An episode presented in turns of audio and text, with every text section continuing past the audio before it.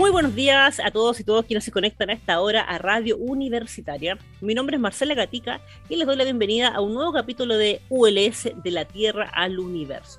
Y hoy día vamos a conversar de un tema que, bueno, nos ha estremecido y que está en la palestra y tiene que ver con el conflicto que estamos viviendo, estamos viendo en realidad en Afganistán. Este conflicto que, bueno, viene de muchísimos años y nuevamente se ha tomado la palestra porque los talibanes han están recobrando el poder. Y para hablar del tema y dar una perspectiva histórica y entender un poco también el impacto geopolítico que tiene esto también a nivel internacional, estamos con un experto en el tema. Estamos con el doctor Stefano Palestini, eh, él es de la Universidad, de la Pontificia Universidad Católica de Chile, de la Facultad de Historia, Geografía y Ciencias Políticas del Instituto de Ciencias Políticas. Él es doctor en Ciencias Políticas y Sociales, bueno, tiene una, una vasta experiencia en el tema, es especialista, de hecho, en política internacional y tiene como un foco específico en el regionalismo comparado. Así que nos va a, dar una perspectiva y orientar un poco en el tema. Profesor, ¿cómo está? Buenos días. Buenos días, Marcela. Muchas gracias por invitarme. No, muchas gracias a usted por, por acceder a esta, esta, entrevista y yo sé que fue un, poco ahí poco encima en el tiempo, pero bueno, la, la, la, contingencia de repente nos, nos pone estos temas en la palestra. Y profesor, primero que todo quería pedirle si nos puede dar a audiencia común un poco de contexto histórico y recordarnos un poco de, de cuándo están los talibanes en el poder, y cuál es la historia con, con los talibanes, porque nosotros nos acordamos de los talibanes, como nosotros conversábamos, ¿no? generalmente los medios locales no cubren mucho este tipo de noticias, salvo que haya, que, que pase algo como lo que está pasando. Entonces, volvimos acordando de los talibanes, antes nos acordamos, ¿cierto?, del 2001, cuando, cuando Estados Unidos empezó toda esta guerra, ¿cierto?, en Afganistán, Irak, pero ellos estaban desde los 90 en el poder. Entonces, si nos puede recordar un poquito cuándo están ellos en el poder y, cómo era antes y después un poco de, los talibanes en Afganistán. Claro, Marcela. Sí, podemos dar algunas fechas ¿no? importantes para tener en, mente y, poner el contexto a lo que está sucediendo. Quizás lo primero es recordar que, que, Afganistán estuvo bajo la ocupación soviética en los años 80. ¿no? Entonces, cuando se derrumba eh, la Unión Soviética, se produce ahí un suerte de, de un periodo de anarquía en Afganistán y ahí surgen distintos grupos. Y uno de estos grupos que trata de hacerse del poder en Afganistán eh, son los talibanes, ¿no? que es un grupo eh, religioso. Eh, de hecho, talibanes significa estudiantes, ¿no? son los estudiantes del Corán, y que tienen una interpretación fundamentalista de, del Corán. ¿verdad? Y este grupo logra hacerse del poder y en 1996 declaran un emirato islámico. Ahora, lo que sucede luego, y ya es un poco historia conocida, es que estos talibanes albergan eh, dentro de su grupo a Osama Bin Laden y a Al Qaeda, ¿verdad? Y es precisamente Osama Bin Laden y este grupo terrorista, Al Qaeda, los que hacen el ataque en contra de las Torres Gemelas el 11 de septiembre del 2001, es decir, prácticamente 20 años justo atrás, ¿no?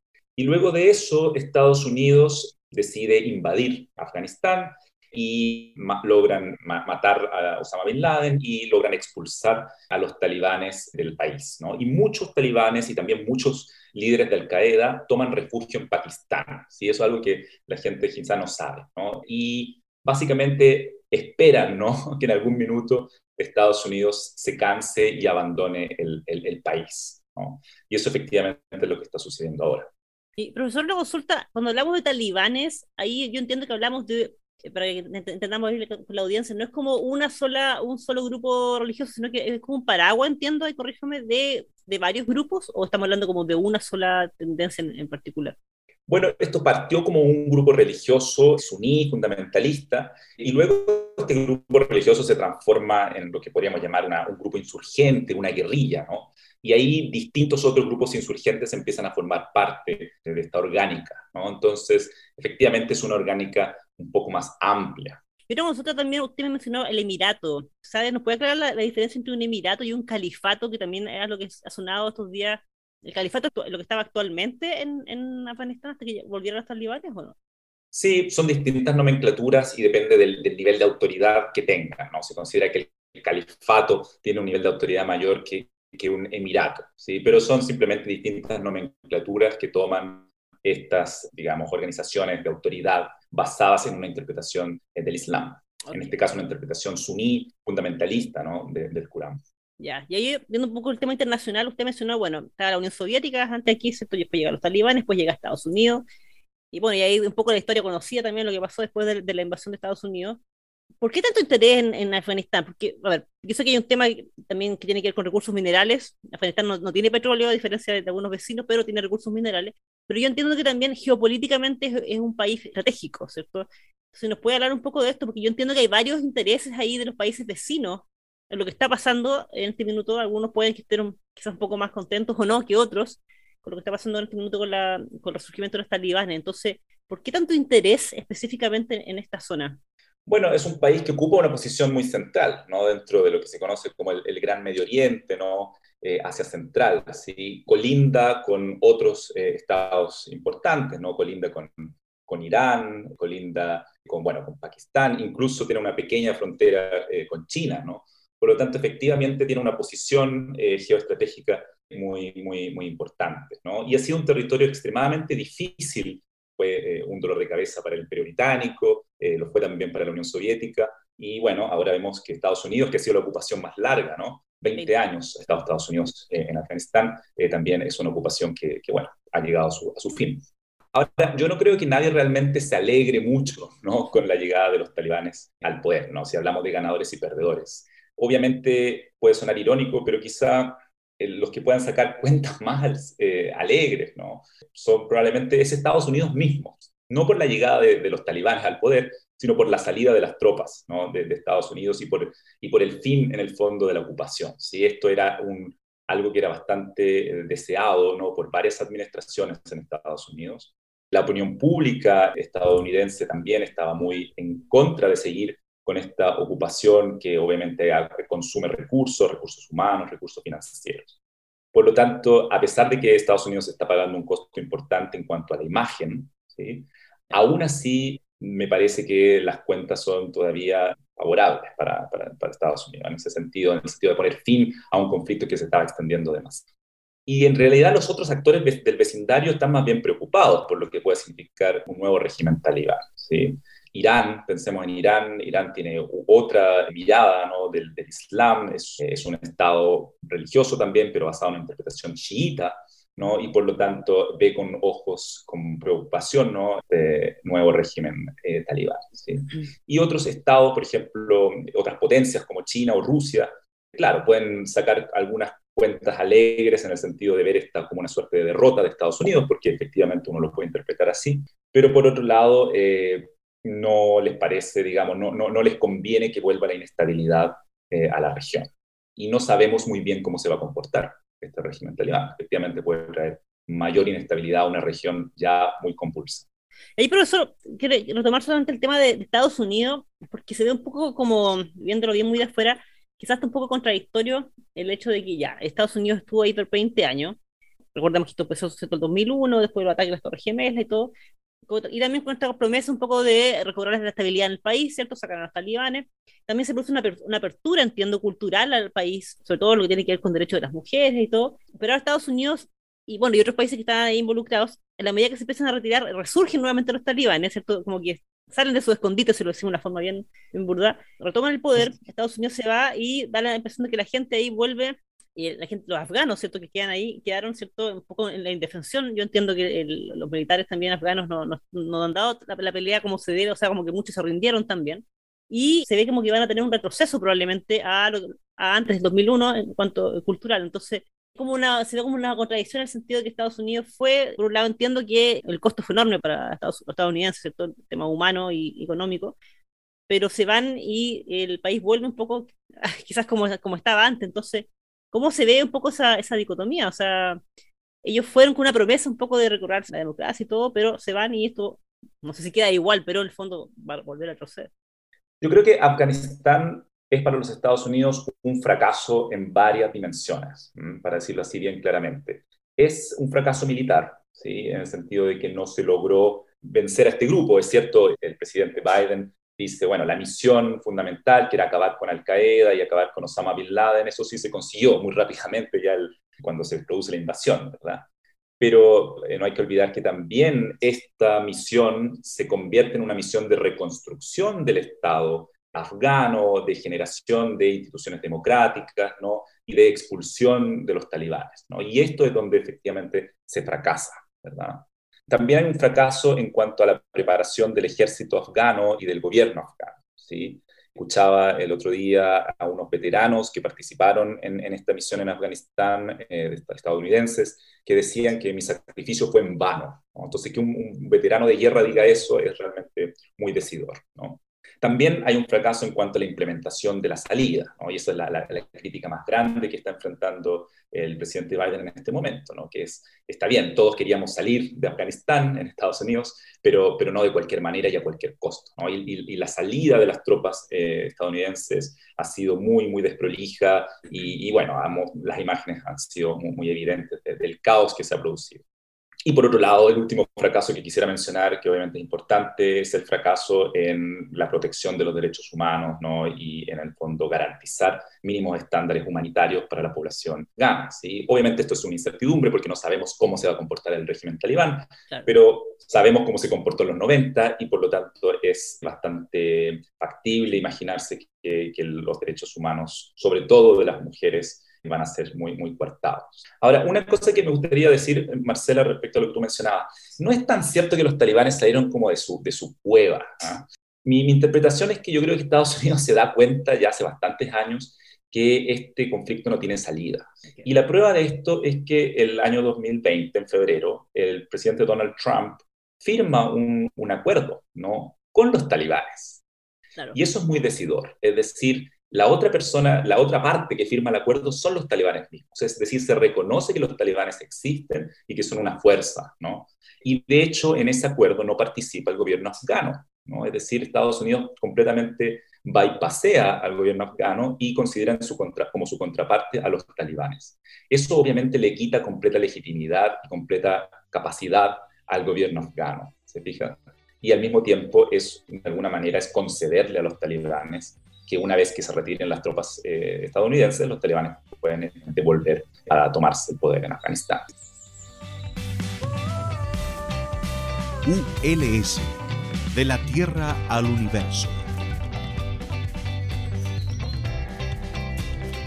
Estimadas, estimados auditores, hoy día estamos conversando acerca del conflicto en Afganistán, ¿cierto? Como hemos visto ya en muchas imágenes en televisión y en los medios, los talibanes han tomado de vuelta un poco el poder tras la retirada de, Estados Unidos y otros países, entonces estamos hoy día hablando con un experto en el tema para que nos dé un poco también del contexto geopolítico y el impacto internacional que esto va a tener.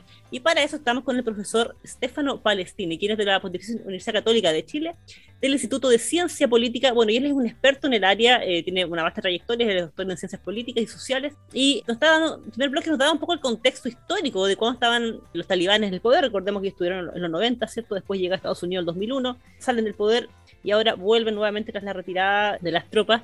Y nos, da un poco el contexto geopolítico también, qué pasa con los vecinos ahí, cómo es posible que los talibanes hayan resurgido ahora. Quiero retomar un tema que tocó al final del primer bloque, que es que Donald Trump firma un acuerdo con ellos, ¿cierto? con los talibanes el año pasado, 2020.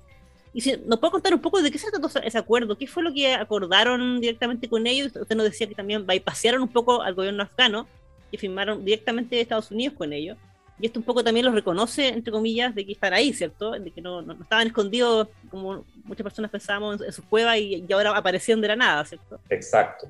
Mira, lo que sabemos del acuerdo es lo siguiente. Bueno, primero que, como decía antes, lo firma Estados Unidos y los talibanes y no el gobierno afgano, que se supone que Estados Unidos estaba tratando de armar y apoyar ¿no? en, en el país. Eso es muy, muy decidor. Lo segundo es que es básicamente un acuerdo de retirada. ¿Sí? No es un acuerdo de paz. No es que de alguna manera se esté buscando la paz entre las partes, ¿no? porque ahí uno esperaría que firmara el gobierno afgano y que fuera un acuerdo de paz entre el gobierno afgano y los talibanes.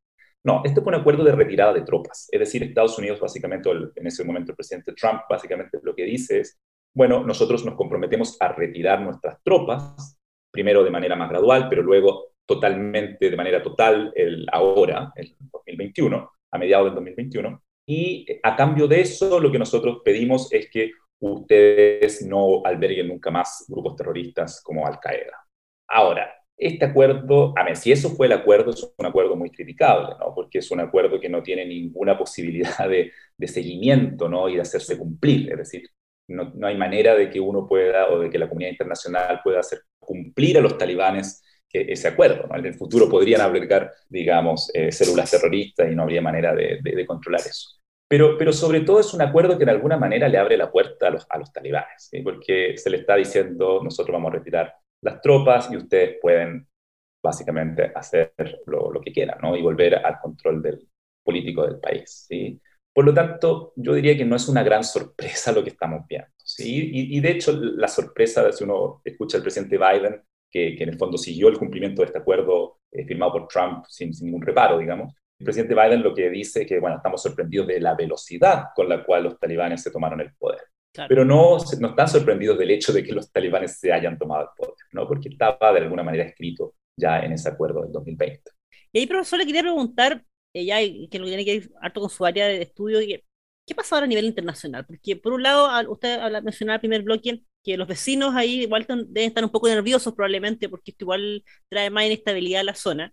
Entonces le quiero preguntar como a dos focos. Primero, los vecinos directos ahí, ¿se cree que el refortalecimiento de los talibanes en Afganistán puede significar posibilidades de invasión, por ejemplo, países vecinos o no, o no se ve en realidad que estén en eso. Y también a nivel internacional más macro, que, ¿cómo lo ve el, panorama? Yo entiendo, escuché que, por ejemplo, Angela Merkel estaba estudiando ofrecer de nuevo, eh, ofrecer asilo, por ejemplo, a los afganos. Ella está en un periodo de elecciones, entonces igual le puede costar ahí un poco.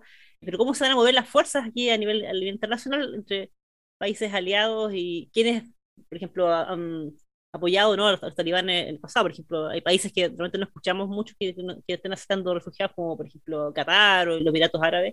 Entiendo que tienen conexiones ahí también. Entonces, ¿cómo, mi pregunta es cómo lo ve como, con los vecinos directos en realidad y a nivel ya más macro internacional, un poco en el orden de las fuerzas ahí con esto. Claro, partiendo un poco por el vecindario, el, régimen talibán, bueno, no sabemos tanto del régimen talibán porque ellos finalmente estuvieron en el poder no más de cinco años, ¿no? del 96 al 2001. Se ve poco probable que este régimen pueda realmente hacer de Afganistán una potencia regional que pueda amenazar las otras potencias en la región.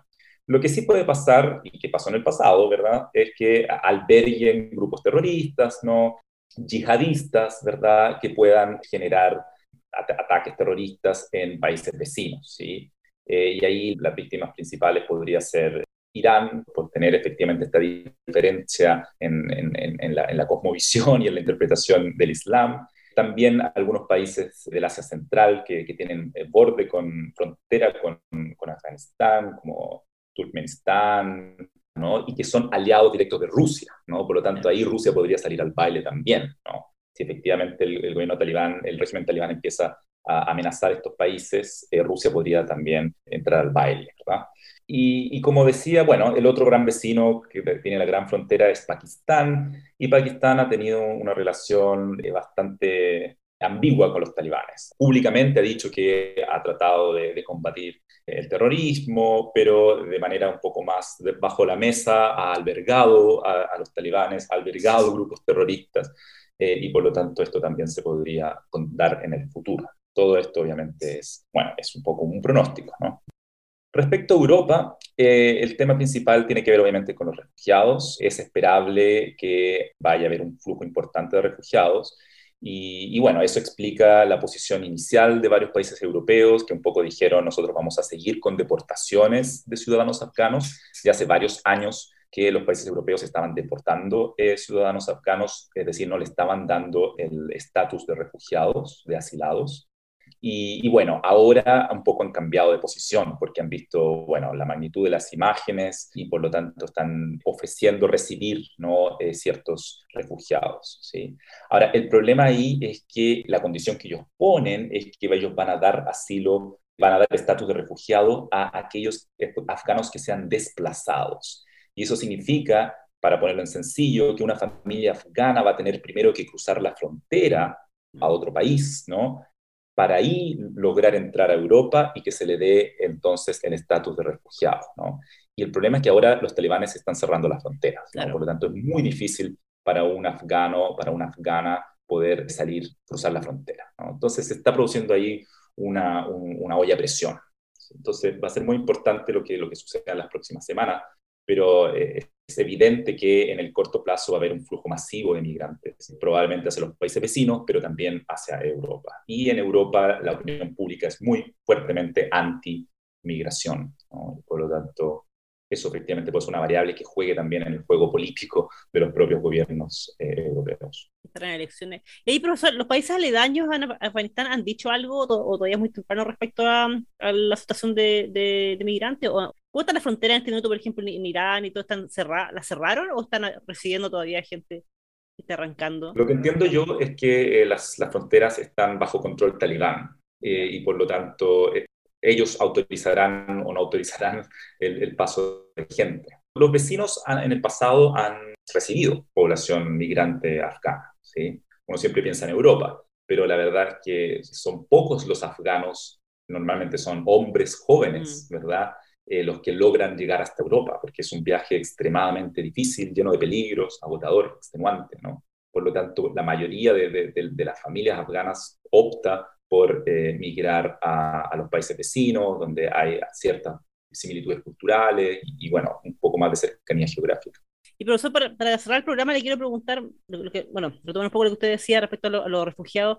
A veces uno se pregunta qué pasa con que uno ve una, contradicción un poco en, países que van a, en general, una guerra, no sé, eh, invaden o ayudan, ¿cierto?, militarmente en un país y que provocan cierto todo este, este, desplazamiento masivo de gente, pero después no quieren aceptar o, o ponen algunas trabas con el tema de los refugiados. O sea, no sé si eso es algo eh, usual, pero a mí me tocó estar en Europa cuando fueron las olas de sirios, por ejemplo, en, en, en Alemania en esa época, y como un millón de sirios, de hecho, en un año, pero claro, uno decía, bueno, ellos vienen arrancando de condiciones terribles, había un sentimiento de anti-inmigración, como usted dice muy bien, en esos años fuertes, o, todavía muy fuerte. Entonces, ¿cómo, ¿cómo se ve eso de todo este político? O sea, países que están ahí, Estados Unidos mismo, por ejemplo, estuvo 20 años ahí tratando de ayudar, pero igual provocó un, quizás un, un, tema social y ahora aceptar refugiados de vuelta parece que no, no es tan fácil. Entonces, eso siempre se, ha dado así. ¿Cómo se explica un poco esa contradicción? Porque es como, en el fondo uno va, ¿cierto? Deja, uno lo ve afuera, como voy, voy desordeno, pero no me quiero hacer cargo un poco de, las consecuencias de eso. Sí, es un poco así, Marcela, un poco una, una contradicción humana,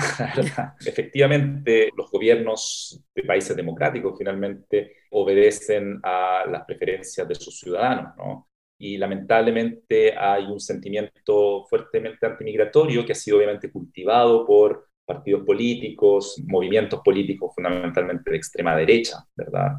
Y, por lo tanto gobiernos un poco más liberales, que, uno pensaría que tienen una mayor afinidad con, con, la idea de los derechos humanos, con los derechos con el derecho humanitario, el derecho de los refugiados, etcétera. Luego hacen cálculos políticos y dicen, bueno, mm, si, si abro eh, entonces mis fronteras a recibir eh, refugiados, eh, a recibir migrantes, voy a pagar un costo político y quizá el próximo gobierno sea un gobierno de extrema derecha. Ese, así siendo bien simplista, ese es un poco el cálculo que tienen los gobiernos europeos. En Estados Unidos, Estados Unidos tiene una larga historia de invasiones y muchas de ellas, la mayoría de ellas han sido, han llevado a catástrofes humanitarias en los lugares que han sido invadidos, ¿no? Y la población estadounidense se siente muy lejana a esos países, ¿no? Eh, no hay una mayor sentimiento de identificación con lo que pueda suceder a las familias afganas, ¿no? A, los ciudadanos afganos, Entonces, eh, obviamente va a haber grupos más ligados a la protección de los derechos humanos, que obviamente van a ser, van a ser muy críticos con, con lo que está haciendo la administración Biden, pero el grueso de la opinión pública, la verdad es que no está muy enterada o, incluso interesada con lo que pueda suceder al otro lado del mundo. Sí, una pena. Probablemente como vemos los temas desde lejos, a lo mejor... Profesor eh, Estefano Palestini, académico de la Pontificia Universidad Católica de Chile, especialista en política internacional, le quiero agradecer muchísimo por haber conversado con nosotros hoy día en Radio Universitaria y lo dejo invitado también para que podamos conversar a futuro, porque estos temas son, ¿cierto? Estamos recién, bueno, no, no empezando, pero están en, progreso y nuevamente estamos en la palestra con estos temas eh, internacionales. Sí, muchas gracias por su tiempo. Gracias, Marcela. Un gusto. No, muchas gracias a usted. Y bueno, estimadas, estimados auditores, recuerden que estamos cada martes y jueves a las 8 de la mañana por la 94.5, su radio universitaria. Estamos en todas las redes sociales con arroba ciencias. Así que nos pueden compartir ahí, difundir y también dejar sus consultas. Un abrazo y que tengan una muy buena semana.